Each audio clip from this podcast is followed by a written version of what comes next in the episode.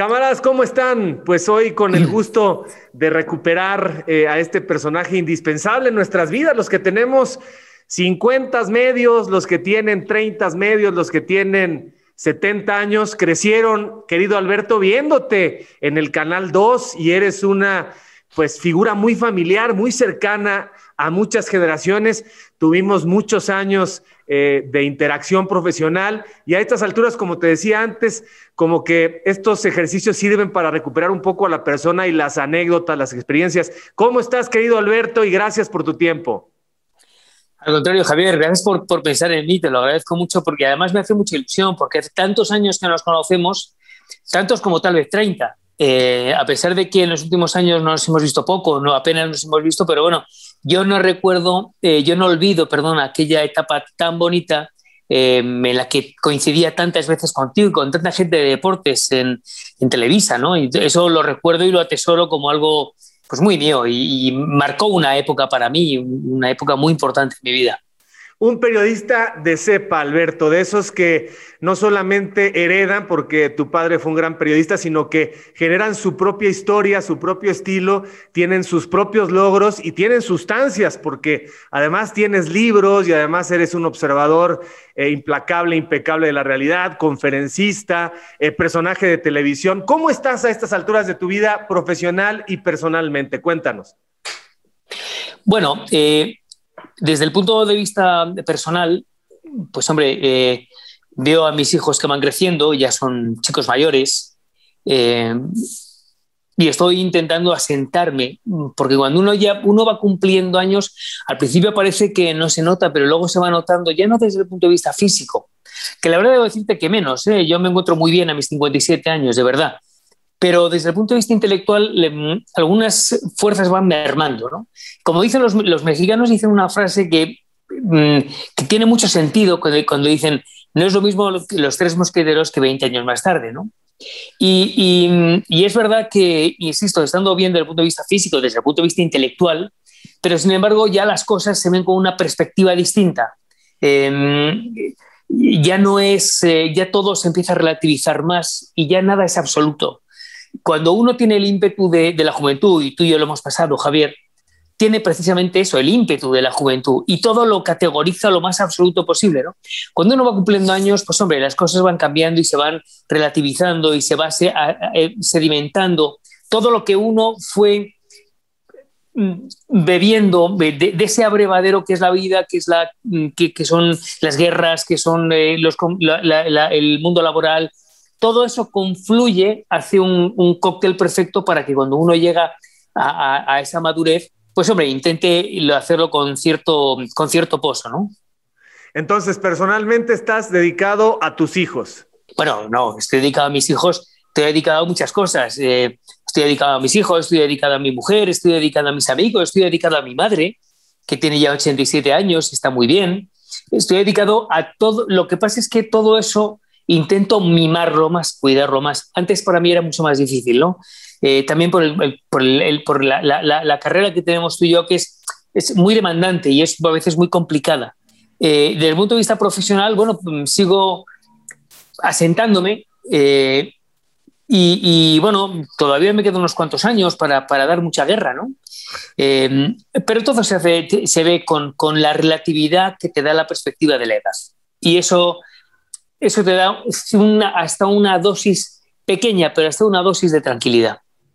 Sí, yo comparto contigo eso, ¿no? Como que a estas alturas eh, paladeas mejor la vida y valoras más las relaciones y el tiempo, porque quizá es lo que menos eh, tenemos ya. Uno va pensando que vas caminando para atrás y como bien lo dices, yo me siento mejor que nunca, aunque sé que ya no me veo como antes, porque obviamente la gravedad empieza a ganar, las canas, el pelo. Hay que hacer las cosas, Alberto, más despacito, mejor pero más despacito, todas, ¿no?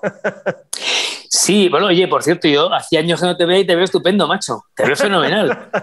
Pero, pero bueno, sí, como dices tú, yo creo, Javier, que hay que hacerlo todo con, con la misma, con, con, sin, no con la misma intensidad, sí con el mismo amor. Porque la intensidad al final eh, no hace más que llevar las cosas a cierto punto de vehemencia Y, sin embargo, cuando lo ves, cuando lo haces con amor, pero desde la, desde la tranquilidad, desde la serenidad, todo lo ves con, como si fueras a ojo de pájaro y estuvieras viendo una ciudad y sabes dónde está el fuego porque lo, lo estás viendo desde arriba. Cuando uno es joven, se quiere meter en el fuego, se quiere comer el fuego, quiere apagar el fuego y además lo quiere fagocitar. Ya cuando uno cumple años, ya lo ve desde arriba. Estoy de acuerdo contigo, escoger las batallas y escoger las pasiones y cómo llegarle a cada una de esas circunstancias. A ver, cuéntame un poco de, tu matrimonio. Es una mexicana, ¿no? Sí, eh, sí, Mónica es una mujer estupenda, la verdad. Es lo que mejor que una de las cosas que Dios me puso en el camino y la verdad es que me la puse muy bien. Bueno, ya llevamos 23 años de matrimonio y es más española que mexicana, aunque reclama mucho su mexicanidad y yo me siento muy orgulloso de eso. Eh, y bueno, hemos tenido la suerte de, poder tener una descendencia y, de que espero que esa descendencia tenga otra descendencia y que de una manera u otra, pues hombre, las cosas puedan, perpetuar, ¿no? Em, y no es el hecho de trascender por trascender, no, no, es el hecho por de trascender por dejar un legado, pero un legado a tus hijos, un legado a tu mujer, un legado a tus amigos, a tu familia, ¿no? Ese legado sí quiero dejarlo. ¿Y qué tan cerca estás de, de ser abuelo, Alberto? No, bueno, a mí me encantaría, ¿eh? Me encantaría. Ya a mis hijos se lo llevo diciendo desde, que tenían 15 años. Pero no, todavía no. Constanza tiene 21 y Joaquín tiene 19. Son, son chicos que tienen que hacer muchas cosas y tienen todavía mucho recorrido antes de emprender una aventura que es una de las aventuras más importantes del ser humano. Una de las aventuras de la vida es precisamente eso, es, ser padre. ¿no? Para, para nosotros ser abuelo, que sería fascinante, será fascinante. Pero mm, yo, fíjate, yo creo, Javier, que en la vida hay cuatro o cinco cosas que tú escoges que son fundamentales. Una es lo que estudias, otra es lo que, lo que vas a trabajar, otra es con quién te vas a casar y otra es em, el, ser padre. Cuatro o cinco cosas, alguna más, pero muy poquitas más. Esas son para mí determinantes porque son las que te van a marcar en el, en el iceberg que va, que va a abrir el camino de tu vida hasta que te mueras. Y, eso tienes que saber escogerlo y saber escogerlo lo mejor posible para que luego tengas esta tranquilidad y esa, serenidad de la que te hablo, porque eso sí que es para toda la vida. Yo no yo respeto mucho las ideas de todo el mundo, ¿eh? pero hombre, yo en principio, cuando me casé, por ejemplo, pues yo entendía que era para toda la vida, con sus pros y sus contras, ¿no? Que tiene muchos contras, a veces tiene muchos pros, pero hombre, yo lo hay que hacer una vida ya en conjunto y llegar al final con la misma pareja. Eso no quiere decir que yo entiendo perfectamente a la gente que no, que, pues que no tuvieron suerte, ¿no? Lo entiendo perfectamente, pero creo que hay ciertas cosas que son determinantes en la vida, Javier. Otra es la existencia de Dios, por ejemplo. Eres muy creyente. Me he ido haciendo poco a poco. Eh, eh, soy, soy muy buscador de la existencia de Dios. Eh, lo he sido toda la vida. Y, y, a veces, por ser demasiado cartesiano, por ser demasiado racional, e, es, bueno, es imposible llegar a, la existencia y es un tema de fe. Y entonces, eh, desde hace muchos años intento tener una fe profunda. E, es, es muy difícil tener esa fe profunda de una manera, pues no sé, con Anatole France. Anatole France estaba en, la, en, en, París, en, Notre Dame, y entonces le cayó un haz de luz por el resultado más importante y empezó a creer. Bueno, yo lamentablemente no he tenido esa suerte, entonces intento buscarla todos los días. Y, y, no, te voy a, no, te voy a, no, te voy a ocultar que sí me cuesta, pero intento ser una persona muy creyente y, y creo que es lo más y creo que es importante transmitirlo a, mis hijos y a las futuras generaciones. Sí lo creo. Sí, soy creyente y, em, lucho todos los días por serlo. Pero yo te preguntaría, ¿por qué, Alberto? Bueno, porque, hombre, yo creo que eh, en, la, en, la, existencia, en, en, la propia vida, eh, creo que es, aquí no estamos porque sí, esto, es un, esto no es eh, algo coyuntural, no, esto tiene una base, tiene, una, tiene, un, tiene un tejado y tiene unos cimientos. Esos cimientos se van haciendo a lo largo de la vida. yo, yo me niego a pensar que, que, que, Dios no existe o que no existe una deidad. Porque es, muy triste, Javier, pensar que no existe nada em, y que una vez que dejas, dejas tu existencia ya no, ya no hay más existencia. Decía Tierno Galván, que era eh, un antiguo alcalde de Madrid de los años 80, que le dio clase de filosofía a mi padre, fíjate, un día entrevistándole yo a Tierno Galván, cuando yo empezaba en el periodismo, hablando de, él de Santiago Carrillo, que, perdón, Santiago Carrillo hablando de Tierno Galván, Santiago Carrillo fue el gran líder del Partido Comunista, le dije, don Santiago, me, decía el viejo profesor, que sí le llamaban a Tierno Galván, que a pesar de ser un ateo, em, cada vez creía más según se iba acercando el momento de su, de su, del término de su vida. Y, y, Santiago Carrillo me dijo, es que tierno es muy tierno. Bueno, em, pues entonces yo comulgo con las tesis de Tierno Galván. Yo, yo, sí, yo sí creo eh, que el, el porqué, la etiología de todo esto, mi querido Javier, es porque tiene que haber algo que, que, tiene que ser mucho más importante que esto, mucho más relevante, porque gracias, a, gracias al propio ser humano estamos donde estamos y tenemos lo que tenemos, pero no, no creo que sea algo que lo hayamos labrado nosotros con, solamente con nuestro, con nuestro propio intelecto. Tiene que haber algo mucho más cosmogónico que tiene que ser el que lo ha hecho. Y desde luego yo creo en eso y quiero creer en eso, Javier. Y como bien dices, eh, Alberto, la madurez, el transitar por los años, la propia vida, lo van haciendo a uno mucho más sensible de esos temas, porque eh, tú has coqueteado con la muerte cuántas veces y quizá eh, el saber que de pronto en esas misiones periodísticas la vida te iba o te pudo ir, pues hombre, seguramente hay más temor, hay más dudas, hay más angustia porque estás en una línea muy delgada. has acompañado de esa fe esos momentos críticos, ¿cuántos han sido? ¿Cuántos dirías que fueron realmente donde has estado expuesto a perder la vida? Yo creo, Javier, que más incluso de las que yo mismo me imagino o de las que yo mismo pude eh, percibir, porque a lo largo de 20 guerras pasan muchas cosas y no es una guerra de un día, eran mes y medio, dos meses, en algunos casos en Afganistán fueron ocho meses. Eh, y había un, tú lo has dicho, había un coqueteo, efectivamente, además lo has dicho, creo que has utilizado eh, eh, la palabra exacta. Sí era un coqueteo. Sí era un coqueteo porque además la gran mayoría de, los conflictos bélicos que yo cumplí, lo cubrí, yo los cubrí estando soltero y siendo joven, 25 o 28 o 30 años. Cuando uno tiene esa edad y no tienes hipotecas, y no tienes mujer, y no tienes hijos, y no tienes amigos, o los amigos te, te dicen bobete, y, y no tienes nada que te ate, no tienes ningún tipo de atadura, es cuando dices, bueno, ¿y por qué no? Y entonces vas y vas realmente poco menos que con el chaleco, el, chaleco antibalas y tu verdad. Y eso es todo.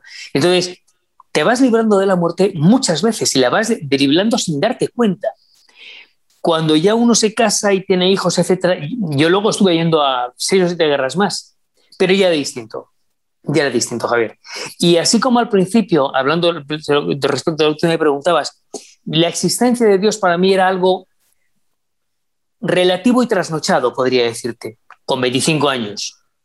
Ya cuando te casas y tienes hijos, empieza a tener una importancia la existencia divina que no se la das cuando eres joven y no se la das estando en la guerra hasta que entiendes que hay una descendencia, que hay unos valores, etc. Y ahí sí, y ahí, ahí sí te puedo decir que me acompañó siempre. De todos modos, debo decirte que yo en el chaleco antibalas que tenía, yo tenía una Virgen de Guadalupe que me había puesto atrás, me la había puesto mi madre, me la había cosido mi madre. Y yo la tenía siempre y decía, bueno, el auténtico chaleco antibalas que llevo es la guadalupana, ¿no? Que yo soy muy guadalupano y es la que, la que decía, bueno, si alguien me salva, va a ser ella. En ese aspecto yo sí soy mm, altamente eh, creyente, sí. Oye, bueno, pero te casaste ya torero, Alberto, te casaste ya eh, en plazas chicas, habías estado en las grandes y decidiste que había que hacer un alto o, o, tu mujer fue la que de pronto apareció y dijiste, es aquí. O sea, ¿estabas buscando ya casarte o de pronto estabas muy campante y se cruzó el amor de tu vida? ¿Cómo fue y quién te la presentó? Yo creo que se cruzó. Este, yo, si, no hubiera, yo no hubiera conocido a Mónica, pues probablemente habría estado yendo a, torear en plazas más pequeñas, como decías tú, en muchos pozos blancos, en lugar de torear en la México, ¿no? Y toreé en la de México, en la de Madrid, porque se cruzó mm, a, aquella, aquella persona extraordinaria. Eh, extraordinaria en todos los sentidos, ¿no? Porque es una mujer muy guapa, pues sobre todo es una mujer muy guapa, muy guapa por dentro, una mujer muy hermosa, unos valores realmente extraordinarios que los he heredado a mis hijos. Em, yo, pues yo la conocí en un... Eh, estaba, yo estaba en Cancún de vacaciones y, ella también estaba y coincidimos en el gimnasio del hotel. siempre fuimos muy deportistas, nos gusta, nos gusta mucho el deporte. Entonces nos conocimos ahí y yo cuando la vi dije, esta para mí. Y, mm, bueno, empezamos a hablar ese día, al día siguiente volvimos a vernos en la playa, yo ya tenía que volver a, Madrid, entonces le pedí el teléfono, tuve que memorizar el teléfono porque no me lo quería dar y dije, Dios mío, como me equivoqué en un guarismo, en un número, lo hemos fastidiado. ¿no? Y bueno, todo salía, además luego fue todo muy rápido porque esto fue en el mes de abril, luego yo en junio volví y luego vino en agosto dos semanas y le pedí matrimonio. Y entonces nos casamos en febrero del siguiente año. O sea, fue una cosa de. Yo creo que si nos vimos 20 veces antes de casarnos, fueron muchas. Fue un golpe de suerte, la verdad. Y obviamente ella, cuando te vio en el gimnasio, ya sabía quién eras. Sí, sí. Sí, sí. Em, sí, digamos que aproveché ese arma, ¿no? E, ese tipo de armas, fíjate que no las utilizo mucho, porque tampoco le he dado mucho. No, no sé el sentido siempre que he tenido esto de la fama, ¿no? Pero en alguna ocasión sí, sí lo he utilizado y desde luego esa, fue, esa ocasión fue determinante, porque bueno, nos caímos muy bien, nos gustamos y bueno, mira, hasta, hasta aquí hemos llegado, fíjate, hasta, hasta Madrid en el 2021, desde el año 97 que empezamos. Oye, Alberto, a ver, ¿y tus hijos? Fíjate bien, en México eh, yo tengo a los míos todavía aquí, tienen 23 y 21, o sea, en México, en Latinoamérica, eh, ya no quieren irse, ya no quieren cortar la rama. Y, sé que en Europa y en España, los 18, en Estados Unidos también, 18, 19, hacen su vida. ¿Los tuyos cómo son? ¿Están con ustedes o ya volaron? Aquí siguen. Aquí siguen y lo que te rondaré, Morena. Eh, yo, yo, creo que ese concepto es muy aplicable en Europa pero en España, eh, al contrario, aquí, aquí se, se, aposentan en las casas y poco menos que les tienes que echar con 35, porque si no, que ya es imposible, ¿no? Eh, bueno, en el caso de, mis hijos, Joaquín está estudiando en Inglaterra eh, cine y teatro. Lo que pasa es que ahora se tuvo que venir por el tema del COVID, pero él vive, vive lleva ya cinco años viviendo allí y mi hija Constante estuvo tres años en Berlín y les dio un poco una dimensión de qué es cómo es vivir eh, en un país que no es el tuyo, siendo muy jovencitos, porque tenían 15 años, y, una temporada larga. Y yo creo que eso les eh, ayudó para, bueno, para entender muchas cosas que si hubieran estado, hubieran estado todo el tiempo en casa no lo hubieran entendido. Pero aquí siguen, aquí siguen. Y te digo una cosa, yo encantado, ¿eh? Sí, sí, la verdad que sí, porque pues finalmente eh, es, es, tiempo de uno, ¿no? Ellos, ellos no lo dimensionan ahora, porque a nosotros nos pasa, ¿no? Cuando joven, que, no buscas tanto a los viejos. Ya cuando te vas volviendo viejos, entonces te vas dando cuenta de lo importante que es tratar a los viejos como luego te van a tratar a ti, no porque quieras de manera conveniente, ¿no? Que, que sea el pago que te den después a ti, pero te das cuenta que hay que estar cerca de los viejos y cuando uno es joven, pues también quiere comer la vida. Ahora, ¿qué no es negociable en la crianza, Alberto? ¿Qué no es negociable en lo que les has enseñado a tus hijos desde niños y ahora ya adultos? Pues no sé, tendría que pensarlo porque yo creo que eh, con, mis hijos creo que todo ha sido negociable. Em, precisamente porque hay ese, e, ese prurito de responsabilidad. Em, pero yo no recuerdo haberles dicho nunca esto no se hace. O... También es verdad que afortunadamente nuestros hijos son chicos muy, muy sanos, muy saludables. Eh, eh, muy de estar en casa. ¿eh? No, no, yo cuando veo aquí en España ahora, por ejemplo, cómo se saltan las normas en el COVID y cómo los jóvenes se emborrachan y, salen y, poco menos que, amenazan a la propia policía, no me imagino a mis hijos, no, no, lo han hecho nunca y no creo que lo hicieran ahora. No, no, no son de este, son, tienen una pasta más hogareña, ¿sabes? qué bueno. Oye, Alberto, ¿y el COVID cómo te ha cambiado? Eh, ¿qué, te, ¿Qué te deja como lección? Eh, ¿Te vino bien en algún sentido? Porque yo creo que toda experiencia, aunque sea muy dolorosa, ¿no? Eh, nos debe dejar algo de positivo. ¿Y qué fue o qué ha sido lo más desesperante en el cambio radical de tu vida? Pues mira, Javier, este, yo creo que el, COVID cuando empezó a golpear a la humanidad eh, hacia mediados del mes de marzo, nunca nadie se imaginó lo que íbamos a vivir. Conforme fueron pasando los meses, muchos entendimos, yo desde luego entendí, pensé que había una lección de vida que estaba dejándonos al final esta pandemia. hacer, a, valorar más la, la, filantropía, la antroposofía, la solidaridad, el amor por el medio ambiente. Al principio todos, sí, sí, vamos a respetar, se acabó el tirar los papeles y, y vamos a querernos. No ha valido para nada. Y, a mí eso me crea una sensación de frustración porque veo que eh, eh, seguimos siendo más individualistas, incluso si cabe que antes, em, eh, más egoístas en todos los aspectos, pero, pero vamos, no entendemos que el COVID había venido para otra cosa.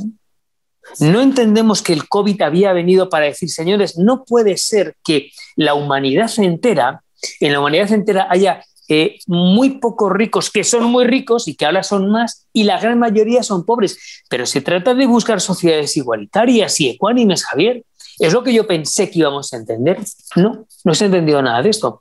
El tema del medio ambiente, bueno, bueno, acuérdate las imágenes de, de, Venecia, de, bueno, mira cómo está el, el, agua de Venecia, cristalina y tal, y han sido nada más 15 días, y, y cómo se ve aquí en Madrid, el Manzanares, y, qué, limpio y qué límpido está el cielo de Madrid, el cielo de México, porque he estado en varias ocasiones durante el COVID y la verdad era espectacular. Y como el, cielo de México me dejó impresionado ahora que no había eh, polución.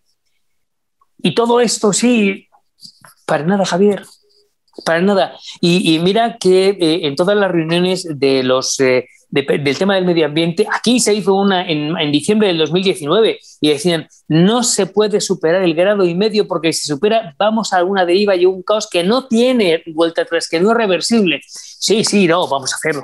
No pasa nada. No pasó nada.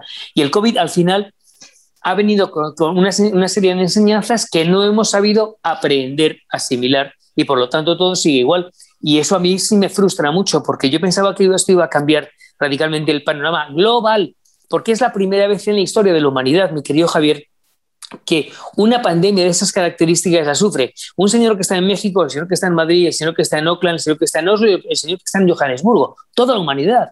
Cuando nos encerraron, cuando nos encerraron, fue un encierro masivo.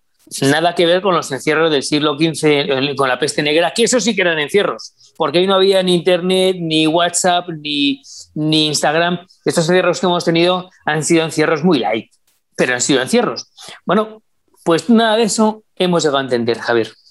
Sí, qué curiosidad, ¿no? Nos da saber cómo nos, nos comportamos y cómo, cómo volvemos a nuestro pequeño mundo. Somos unos pequeños dictadores, porque acuérdate que antes de la pandemia decíamos, yo voy aquí, tanto tiempo estoy acá, eh, me desplazo tanto tiempo, voy a ver a tal persona, voy a hacer esto, esto no. O sea, éramos dueños, pequeños tiranos de, de una circunstancia que de pronto dejamos de manejar y que tiene que ver con la movilidad y con el tiempo, cómo emplear el tiempo y dónde. Y un poco también este tema medio eh, de encrucijada bíblica, ¿no? ¿Por qué no le afecta a los más jóvenes, a los niños? ¿Por qué se lleva a los que ya eh, han vivido más, que son más débiles? ¿Por qué no hay esta conciencia, Alberto, de que si desarrollas tu sistema inmunológico con ejercicio, comiendo mejor, vas a resistir más a esta y las epidemias que vengan? Ahora, también por otro lado, yo pienso, eh, teniendo un poquito de, de halo positivo, es, Alberto, en un año sacaron la vacuna esto es, esto es poderosísimo también de parte de la humanidad, ¿no? Y quizá en dos años, piensa hace un siglo, hace dos siglos, ¿no? Cuando llegaban las enfermedades eran décadas de lo mismo. Ahora parece que por ahí del 2023-24, quizá toda la humanidad esté, esté libre de esto, aunque vengan otras pandemias. Sí, completamente de acuerdo, Javier. Es verdad que a la proeza que ha conseguido el ser humano gracias a los grandes avances tecnológicos que es de las cosas que uno tiene que agradecerle a los últimos años, a los últimos 50 años, pues efectivamente tenemos una serie de vacunas que son las que nos inmunizan. Ahora, a mí no deja de, preocuparme un poco eh, cuando uno ve que las vacunas tardan 10, 15, 20 años, esto que no deja de ser estas vacunas experimentales, ciertamente experimentales, pero tienen que experimentar por la rapidez, porque si no, no la sacan cuanto antes, vamos a acabar todos con COVID y eso es comprensible, hombre, no deja de preocuparme que hay una serie de efectos colaterales que son a muy pocas personas, pero lo está viendo, ¿no? Y eso, pues hombre, es preocupante, pero insisto, entiendo perfectamente que no podíamos esperar más porque se hubiera encargado la maltrecha economía global, la, pobreza de, de, la sociedad global, etcétera, etcétera. Y no podíamos permitirnos eso, Javier. Vámonos un poco atrás en el tiempo, Alberto. Háblanos de, tu padre, por favor. Háblanos de, ese impresionante eh, ser humano con una gran, gran personalidad. Lo poco que yo pude ¿no? ver en video y las pocas referencias que tengo, pero era un tipo arrollador, era un tipo impresionante, culto, ¿no? Y, y seguramente, bueno, tienes esta imagen. ¿Cómo era tu padre? ¿Quién fue tu padre? Bueno, mi padre fue un tipo excepcional, por donde lo veas. Era un hombre, como tú lo has dicho, de una cultura vastísima, pero que lo hacía desde la humildad. Fue un personaje que practicó mucho, mucho la humildad, que nunca fue soberbio, al contrario. Eh, un tipo, tú lo has dicho también, con una personalidad arrolladora, era, muy simpático, todo lo contaba con mucha gracia, con mucho estilo. Él había, había sido actor de niño y de joven y eso lo supo, proyectar cuando contaba las cosas. Era, de verdad que era el, alma de, cualquier evento en el que había. Eh, mi padre fue una persona que a mí y a mis cuatro hermanos más nos marcó de una manera determinante, eh, porque él fue el que nos enseñó el amor al hombre, el amor a México, el amor a eh, América Latina, pero fundamentalmente a México. Él, fíjate, tuvo el gran acierto. Yo tenía cinco años, en el año 69, y, él, me acuerdo que venía de México, venía, iba todos los años y traía los discos de Lola Beltrán, de José Alfredo de Jiménez, de Cricri, de Gabilondo Soler, que en España no lo conocía nadie, además retrotraete a la España franquista. No, es que no se conociera Cricri, es que no se conocía Lola Beltrán. ¿no?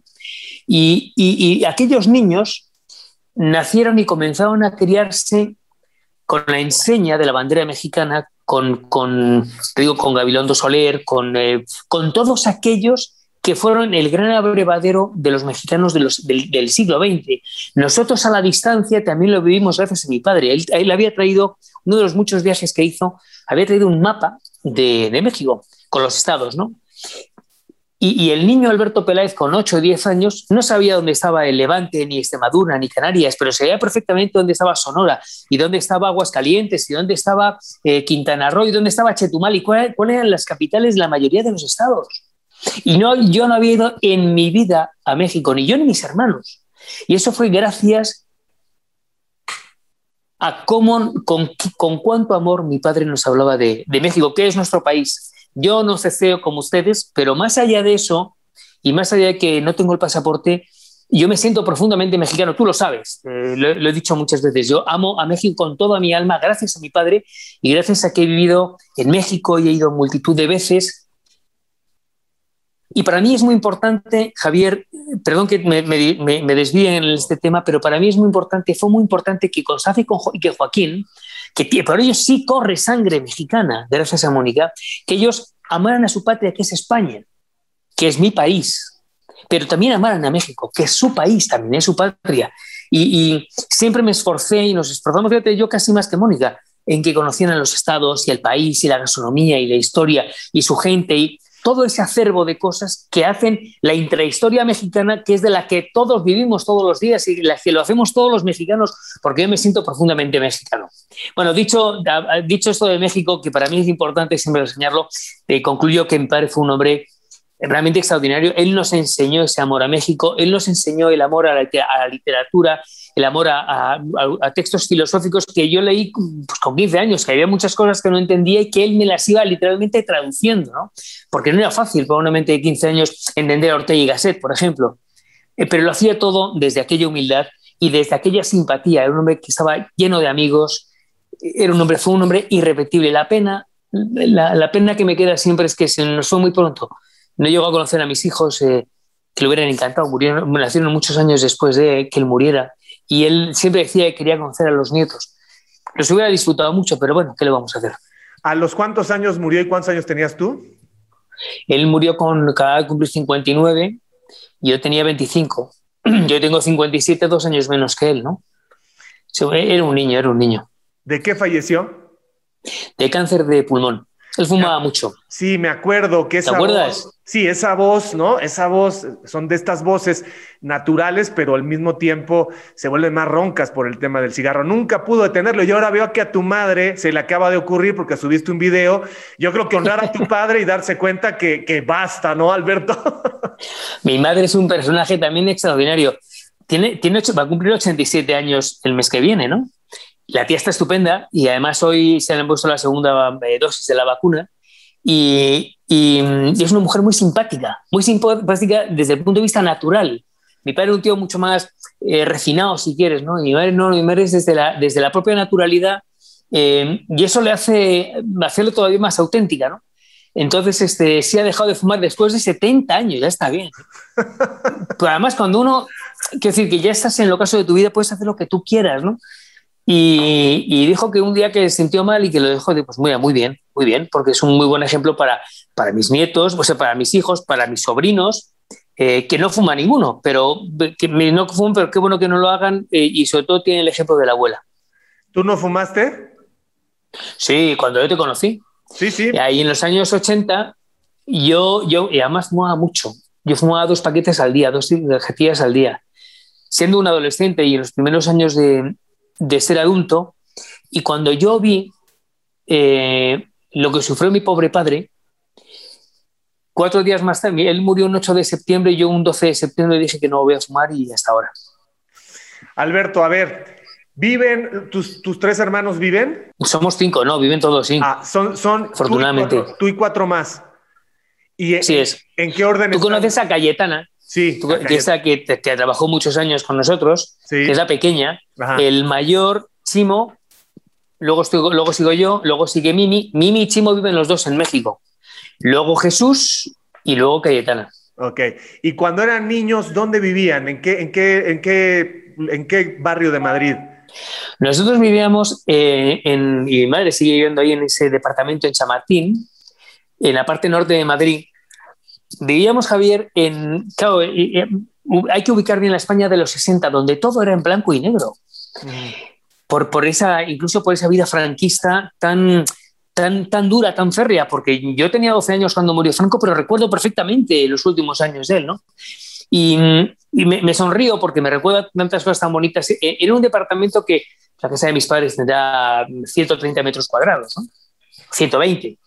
Y ahí vivíamos mis padres, los cinco niños, mi abuela, la Yaya Mila, el perro, el, canario de mi abuela, y teníamos la casa llena de hámsters y de, peces, y tenemos un pato y una tortuga.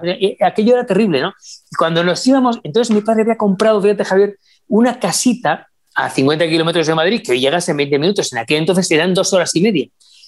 Y en un 600, que era minúsculo, ahí cabíamos todos. Esa, esa era la España de los años 60 y 70 que, por lo demás, fue extraordinaria. Yo tengo unos recuerdos maravillosos de aquella época. O sea, tu infancia fue fabulosa, con un padre y una madre cercanos, cariñosos, amorosos, sí. eh, preocupados porque se curtieran, porque aprendieran, porque tuvieran amor por la literatura, por la cultura. Eh, la pasaste bomba, como decimos por acá. Sí, sí, este, eso a pesar que yo estuve, yo estudié en un colegio de, de curas que estaba enfrente de casa, pero enfrente, literalmente, ese era cruzar la calle, ¿no? Y, y entonces nos aprovechábamos, entonces la clase empezaba a las nueve nos levantábamos a las nueve menos cuarto, mis hermanos y yo. Nos íbamos a toda velocidad. Y, y, y, eso a pesar de que fue un, un, un, colegio irrestricto, muy duro, porque hablo de las postrimerías de Franco, insisto otra vez, y en un colegio donde golpeaban, donde pegaban mucho a los niños, los, los eh, curas. Pero en aquel entonces todo se veía de manera natural y todo era natural. Por eso hoy cuando pasan esas cosas, claro, hoy todo hemos evolucionado, etcétera, pero yo muchas veces pienso, joder, y la que nos daba el, el mental, los, pues todos tenían motes, ¿no? Y, y, y, el muerto y tal. Y chico, estamos todos vivos, estamos todos aquí, ¿no? Yo fui un niño, además, que, que, que vivió parte de su infancia en la calle. En aquel entonces en España se vivía mucho en la calle, en España muy segura, eh, y, y jugábamos mucho al fútbol y eso. Y luego de ahí quedan, tengo, tengo amigos de aquella infancia con los que veo poco, pero me, da, me hace mucha ilusión verles, la verdad. Oye, ¿jugabas bien fútbol? No se me daba mal. Ajá. Pero vamos, este, fíjate, yo creo que jugaba casi mejor que, hablaba, porque no tú sabes, ya te lo he contado muchas veces, no tengo ni idea de fútbol, yo lo reconozco, está muy mal que lo diga, pero bueno, pues, eh, pues sí, ¿qué vamos a hacer? Sí, pues sí. ¿Pero eres del Madrid o qué? Es que como no me gusta el fútbol, no soy de ningún equipo. La verdad es que me da igual que... Yo solamente soy de dos selecciones, la española y la mexicana, cuando cada cuatro años, que, que es de lo más emocionante, ¿no? Y siempre pienso, digo, Dios mío, que no juegue nunca España contra México, porque nunca sabría con quién ir, ¿no? Me alegraría por los dos y me daría mucha pena por los dos. Oye, ¿y a tu padre tampoco le hacía sentido nada del periodismo deportivo? O sea, atender esos asuntos, no. No, pero le gustaba mucho, a él sí le gustaba mucho el fútbol. Cuando éramos niños, fuimos en varias ocasiones a ver al, al Madrid, al Barça y al Atlético de Madrid. Y en casa sí, sí veíamos, eh, en aquella televisión de blanco y negro sí veíamos eh, partidos, veíamos bastante. Algunos de mis hermanos han quedado con esa afición y algunos son muy, muy futboleros, como mi hermana Mimi, y, yo, sin embargo, pues, perdí la afición. Me, perdí la afición ahí, gané la afición de los toros, que siempre me gustaron mucho, y en los cuatro o cinco últimos años también he perdido un poco de afición, porque empieza, empieza a cuestionarme algunas cosas de los toros que, con las que ya no estoy de acuerdo que no te oiga mi, mi compadre y tu compadre Beto, Murrieta porque se va a poner... le queremos mucho, y, pero, pero no tiene nada que ver. En, los últimos años he empezado a pensar, y fíjate que yo siempre, además en la suerte de matar, eh, siempre fui muy, muy duro, ¿no? Pero, pero no sé qué tanto sentido tenga el tener que castigar al toro de esa manera. Pero bueno, son, es, otra, es otra conversación. ¿Y, ¿Y tu padre era taurino también? Mucho. Más que nosotros incluso. Heredamos de él el, afición a los toros. Oye, Alberto, ¿y dirías que tu juventud fue la de alguien muy centrado? O sea, eh, porque siempre hay eh, la tensión de las chavas, el despertar del sexo, el alcohol, las drogas, este, ¿qué tanto veredeaste, como dice el perro Bermúdez? Bueno, pues, pues, sí, sí, no, yo no fui, yo fui una bala perdida. Antes he dicho que gracias a Dios, Dios me puso a Mónica en el camino, es verdad, ¿eh? Es verdad porque, claro... Eras como Julio Iglesias, Julio Iglesias del periodismo español. Eh, el Julio Iglesias del, norte de Madrid. no, pero, pero es verdad que, bueno, sí aproveché mucho el tiempo que siendo joven y, y, no me arrepiento porque hoy ya no tengo que hacer todo aquello, ¿no? Pero es verdad que fui muy, eh, muy, muy intenso en todo lo que hacía. Yo cuando amaba, amaba con una intensidad desbordada eh, y, regalaba los te como si fuera el último. Luego todo eso se va sedimentando y entonces si se va sentando y uno empieza a entender luego esas cosas. Eso me vino mucho antes, ¿no? Pero qué bueno que Dios me puso a Mónica en el camino, la verdad. Estás diciendo mucho, diciendo poco, y eso es muy bueno porque la gente se queda perfectamente con, con una fotografía. O sea, eh, has, ¿cómo, dice la canción de José José? Este, has rodado de aquí para allá, has, has sido de todo y sin medida, ¿no? Bueno, no sé si de todo y sin medida, pero sí de casi todo. Pues este, eh, cuando uno es joven, pues hombre, mm, fletea con, con, mujeres y con alcohol y con fiestas y, y, con desparrame y con fines de semana. Pues sí, pero es lo que toca, ¿eh? Por otra parte, Javier, es lo que toca. Lo, lo, bueno es que uno dice, bueno, hasta aquí, ahora ya me caso y ahora, ahora, toca otra parte de la novela. Ya leí esta, esta primera parte, ahora toca la segunda parte, ¿no? Mm, porque lo malo es el que sigue y sigue y cuando te das cuenta, tienes 50 años y sigues con la misma historia, con las mujeres, con el, con, con el alcohol, con los viajes, que no... Yo creo que todo tiene un tempo y lo marca la, la propia experiencia vital. Oye, Alberto, a ver, cuéntanos por favor cómo, cómo conecta tu papá con, con México, con el periodismo mexicano, con Jacobo o hay algún antecedente previo? Mi, padre tenía un. Mi, padre era, eh, era eh, director de Relaciones Externas de la cadena Ser de Radio Madrid. Y entonces mi padre hombre, fue un hombre muy creativo, creó muchos programas de, radio que marcaron en aquel entonces una inflexión. Uno de los programas que él crea que fueron muy impactantes en la España de los 60 era, se llamaba Los niños de la Operación Plus Ultra. Escogían en aquella etapa de Franco a 16 niños de en aquel entonces regiones eh, españolas y comunidades autónomas y mm, niños con escasos recursos o que habían salvado a los, a los, padres de morir en el mar o cosas, heroicidades, ¿no? Y todos solían ser niños de, recursos muy escasos. Entonces, eh, les daban, iban a, iban a, iban a España, veían al Papa en Roma, luego iban a México eh, y, conocían un poco Europa y luego les daban unas becas para que pudieran estudiar y pudieran ser gente de provecho. En el año en que yo nazco, en el año 64, mi padre va con aquellos niños de la Operación Plus Ultra, cada año había una edición distinta, y ahí conoce a Jacobo y Jacobo le entrevista para aquel programa legendario que él tenía de Nescafé a las 6 de la mañana. Y ahí se hacen muy amigos y se hacen inseparables. Y es cuando mi padre conecta con México, en el año 71 entró a, como corresponsal en 24 horas con Jacobo y ya hasta el día que murió. ¿Y cuándo te dan alternativa? ¿Cuándo conoces a Jacobo? ¿En, ¿Lo conoces en Madrid o lo conoces en México? Uy, desde que era un niño. No, en Madrid, en Madrid desde que era un niño, porque Jacobo em, fue el padrino de, mi, hermana Cayetana. Eh, y él vino con Sarita, y este, pero yo incluso ya le, o sea, no tengo conciencia de cuándo conocí a, al licenciado Zabludowski, a Jacobo, porque no, no, no, lo recuerdo, y era muy niño, pero o sea, la figura de Jacobo y de Sarita está íntimamente relacionada a, a mis padres. Y, y, bueno, para mí Jacobo, a mí Jacobo me marcó, no solamente desde el punto de vista profesional como a ti, que nos marcó, sino desde el punto de vista humano, que también nos marcó a ti y a mí.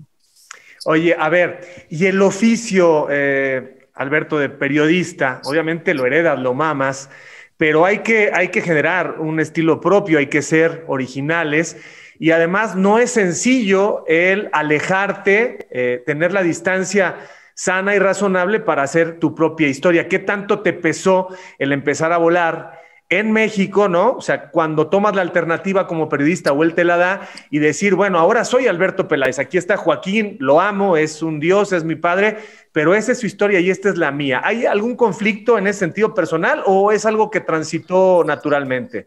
Yo, creo que Javier, fíjate al revés. ¿eh? Yo me sentía y me siento profundamente orgulloso de ser hijo de quien soy. Y lo he dicho siempre y me siento orgullosísimo. Y yo cuando fui a México a trabajar en el año 85 a hacer aquellas prácticas, fui con la bandera de que era el hijo de Joaquín Peláez. Y en el año 86, en el año 92, en el 2003 y en la actualidad. Porque además quiero ser un digno hijo de Joaquín Peláez. A mí no me cuesta decirlo, eh, ni, se, eh, ni para mí es un mundo, al contrario, al contrario. Eh, que luego he podido transitar mm, por, por mi trabajo y por mi esfuerzo y por mi sacrificio, pues qué bueno, yo me alegro mucho por mí, pero sin olvidar el referente que es mi padre. Además, te digo una cosa, mi padre como, como periodista era un tío que no tenía, eh, era un hombre invaluable, invaluable. Eh, y yo creo que yo sigo teniendo, y siempre tuve algunas limitaciones. Yo le vi a mi padre siempre un hombre sin límites. Y eso es lo que me hacía más grande a mí, ¿no? Querer ser como mi padre porque mi padre no tenía límites, Javier. ¿Y el resto de tus hermanos no quisieron seguir estos pasos?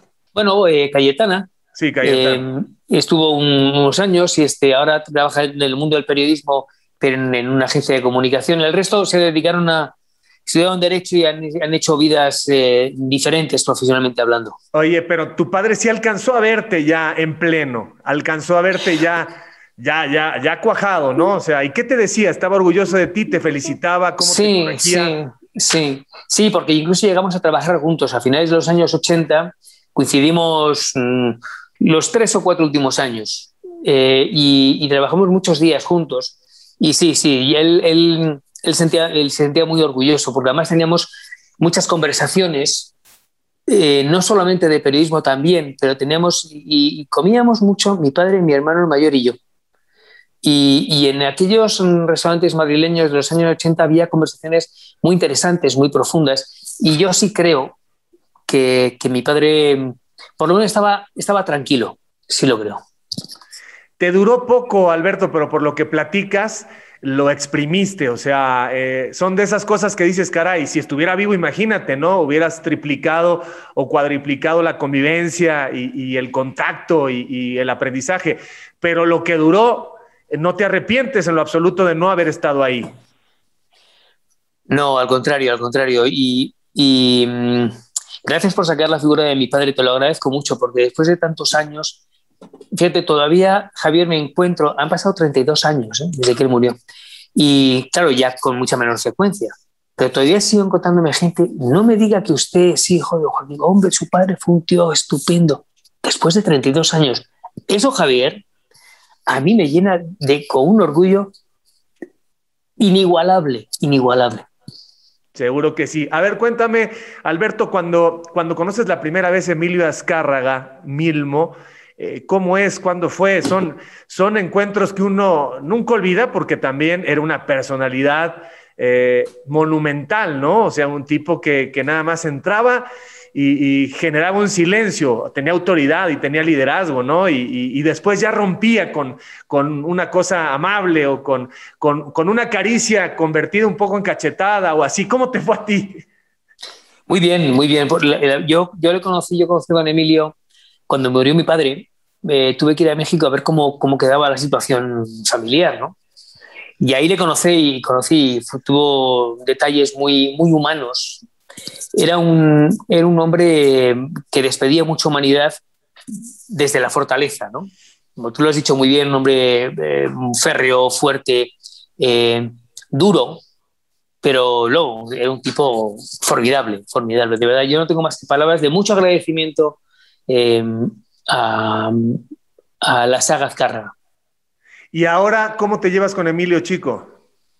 Muy bien, muy bien. Creo que Emilio es un tipo formidable, este, ha heredado todo lo bueno de su padre, ¿no? Además tiene una familia muy bonita y es un gran tipo, es un gran tipo, la verdad.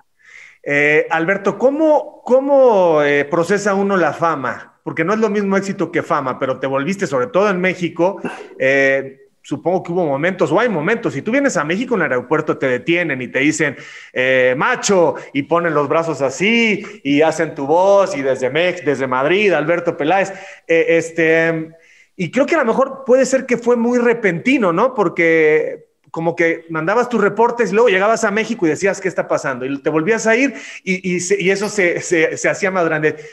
¿Te, te, dificultó algún momento eh, o te incomodó la fama? Eh, mira, Javier, yo vuelvo a mi padre. Mi padre nos enseñó que la vida hay que hacer, hay que verla de manera natural y que todo, eh, todas las circunstancias también tienen que ser naturales y todo se tiene que hacer desde la, desde la humildad. Mi padre me decía, hay que pedir perdón por el éxito. Y tenía mucha razón. Y efectivamente, em, tú me conoces hace muchos años y yo siempre he sido igual. El Majo Pérez lo tenía, era, igual con 25, con 32 y con, y con 57. A mí yo con todo el mundo soy una persona muy normal, muy intento ser muy agradable porque es verdad que la gente, yo percibo que, que mucha gente me quiere mucho y hay que ser mínimamente, eh, hay, que responder y hay que saber corresponder todo eso, ¿no? Eh, yo solo he entendido siempre como un acto de, de entrega y de, y de agradecimiento ante tanta generosidad porque los mexicanos conmigo han sido extraordinariamente generosos, Javier. Han sido de uno, de, han tenido tal cantidad de, dádivas hacia mí y, hacia, hacia, mi persona y hacia mi familia que yo solamente puedo estar, no puedo estar más que con un, un eterno agradecimiento permanente desde el primer día hasta el día que me muera. Y, eh, México se ha portado muy bien conmigo y, y, en esto de la fama o no fama, eh, eh, lo, aparco un poco y, te digo que con, todo el mundo intento ser lo más, lo más eh, agradecido posible porque no tengo palabras, de verdad, no tengo palabras para poder expresar el, agradecimiento eterno ante tanta generosidad de los mexicanos. Alberto, ¿cómo está el periodismo en estos tiempos de redes? en un ratito más me tengo que ir, perdón. Sí, sí, no tú dime, ¿tenemos 10 minutos más? Sí, 10. Bueno, muy bien. Perdón, Javier, pero no, no, no. una cosa que vea a las nueve. No perdón, perdón. estamos en ocho minutos fuera. Eh, te preguntaba, el periodismo de hoy, en tiempos de redes sociales, en tiempos de fake news, este, ¿cómo, cómo te ha venido a ti esta ola? Porque a mí me vino también brutalmente estarte adaptando a las nuevas tecnologías, de, de cuando conoces ya hay una nueva cosa. ¿Qué puede cambiar y qué nunca dejará de ser esencia en el periodismo? Yo, mira, Javier, yo creo que efectivamente hoy todo el mundo, entre comillas, puede ser periodista, ¿es verdad? O sea, tú sales por la calle y ves un coche que atropella a alguien, haces una foto, la subes, fulano atropellado en la Narvarte. Bueno, es periodismo, bueno, es un tipo de, digamos, sui generis de periodismo, pero una cosa es esa y otra cosa muy distinta es el tratamiento que solamente los profesionales de la información sabemos dar a la información. Porque la información hay que contrastarla, hay que verificarla, hay que cuidarla, hay que mimarla, no se le puede estar manoseando ni puede estar en manos de cualquiera. No, porque además tenemos que cumplir con el criterio de objetividad, etcétera, etcétera. Eso no es tan fácil. Es como, el, es como si me dices, ¿quién quiere que opere? ¿Un, un cirujano o un podólogo, un callista? Pues evidentemente un cirujano, ¿no? Esto es un poco lo mismo. Em, em, el, oficio del periodismo es eso, es un oficio y es un oficio muy vocacional. Y no todo el mundo sabe tratar la información como sabes tratarla tú o como sé tratarlo yo. Y no que seamos mejores ni peores, es que nos dedicamos a eso desde hace muchos años, Javier, porque tú también llevas macho la timorata. Entonces, em, eso es muy difícil que se, pueda, que se pueda cambiar. Que vienen tiempos distintos en este mundo venidero hacia el periodismo? Por supuesto, ya está habiendo cambios sustanciales.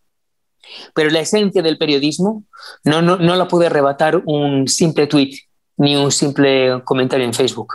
¿Y qué tan, bueno, estábamos viendo aquí tus redes sociales, pero ¿qué, qué tanto tiempo le dedicas a las redes sociales? ¿Poco? ¿Algo? Eh, ¿Qué tanto te cautivan? no, todos los días a un, a un comentario, eh, de allá donde estoy, y lo subo a, Facebook y a, Instagram y a Twitter, es que en Instagram, por ejemplo, tenía una cuenta con muchos seguidores y un día me la hackearon. Y un día entro a ver, digo, coño, pues ya, ya aquí no está. Y, y, como soy tan malo para estas cosas, no supe reaccionar a tiempo. Pero bueno, ya en fin, ya, ya ha pasado. ¿Qué le vamos a hacer? Dos últimos temas, eh, Alberto. ¿Cuál es tu entrevista imposible? O sea, hay una entrevista que sigues trabajando, deseando, que llevas 10 años en una gestión o, poco tiempo, pero ¿a quién quieres entrevistar antes de que te mueras que no has podido? Me encantaría poder entrevistar a don Juan Carlos, al rey, al rey a, su majestad del rey. Eh, es imposible porque no da entrevistas nunca a nadie, nunca dio ninguna. Hizo una entrevista hace 25 años a, a la BBC Em, me, encantaría entrevistarle porque es un hombre, don Juan Carlos es un hombre que además yo le conozco bien y le quiero mucho. Es un tipo al que yo de verdad tengo una enorme estima y, creo que, que, lo está pasando muy mal. Es verdad que ha cometido errores y errores que son garrafales, pero yo creo que en el cómputo de 40 años de reinado, creo que es mucho más importante lo positivo que lo, lo, negativo, Javier. Y no se merece, don Juan Carlos, el trato que le están dispensando cuando este país, España, este, camina hacia el progreso y, fue caminando hacia el progreso gracias fundamentalmente a él. No solamente a él, pero gracias a él. Porque si no hubiera sido por don Juan Carlos, eh, el tránsito por la democracia, por una democracia incruenta, seguramente hubiera sido imposible. Última reflexión, Alberto, y esto siempre con mucho respeto para ti y para eh, la gente que sufre conflictos armados y, pérdidas y muertes, etcétera, ¿no? Eh, que ahora hay poco, ¿no? Es un mundo que, sí tiene sus conflictos, pero, pero afortunadamente ah, no, no como en otras décadas, estarás de acuerdo. Si mañana te dicen guerra y es una guerra cruenta, una guerra de peligro, una guerra ya puedes elegir las coberturas periodísticas por tu edad, por, tu eh, pensamiento filosófico en este momento. ¿Vas o no vas? Em, dependiendo de cómo fuera, de si hay una cobertura en la que hay varios, varios compañeros. Hombre, la, verdad, fíjate, en el fondo me encantaría ir, a pesar de la edad, ¿eh? me encantaría ir, de verdad. Pero claro, hoy hay que ver los valores de manera distinta, ¿no? Entonces, dependiendo de cómo fueran, pues iría o no. Seguramente al final iría porque es algo que siempre me, atrajo mucho. A pesar de que de pronto puedas, ¿ya no te pasa que despiertas con pesadillas por, recuerdos de la guerra? Eh, o sea, entre más... No, ya no. Ya no. Pero supongo que tiene que ver con que hace tiempo que ya no vas. Claro, la, última fue en el 2011, hace mm. ya casi 10 años. Alberto, querido, muchísimas gracias. Nos hubiéramos pasado dos o tres horas. Agradezco muchísimo los recuerdos. Al contrario, Javier. La inteligencia y aquí vimos tus redes sociales. Gracias, hermano, y en el camino andamos.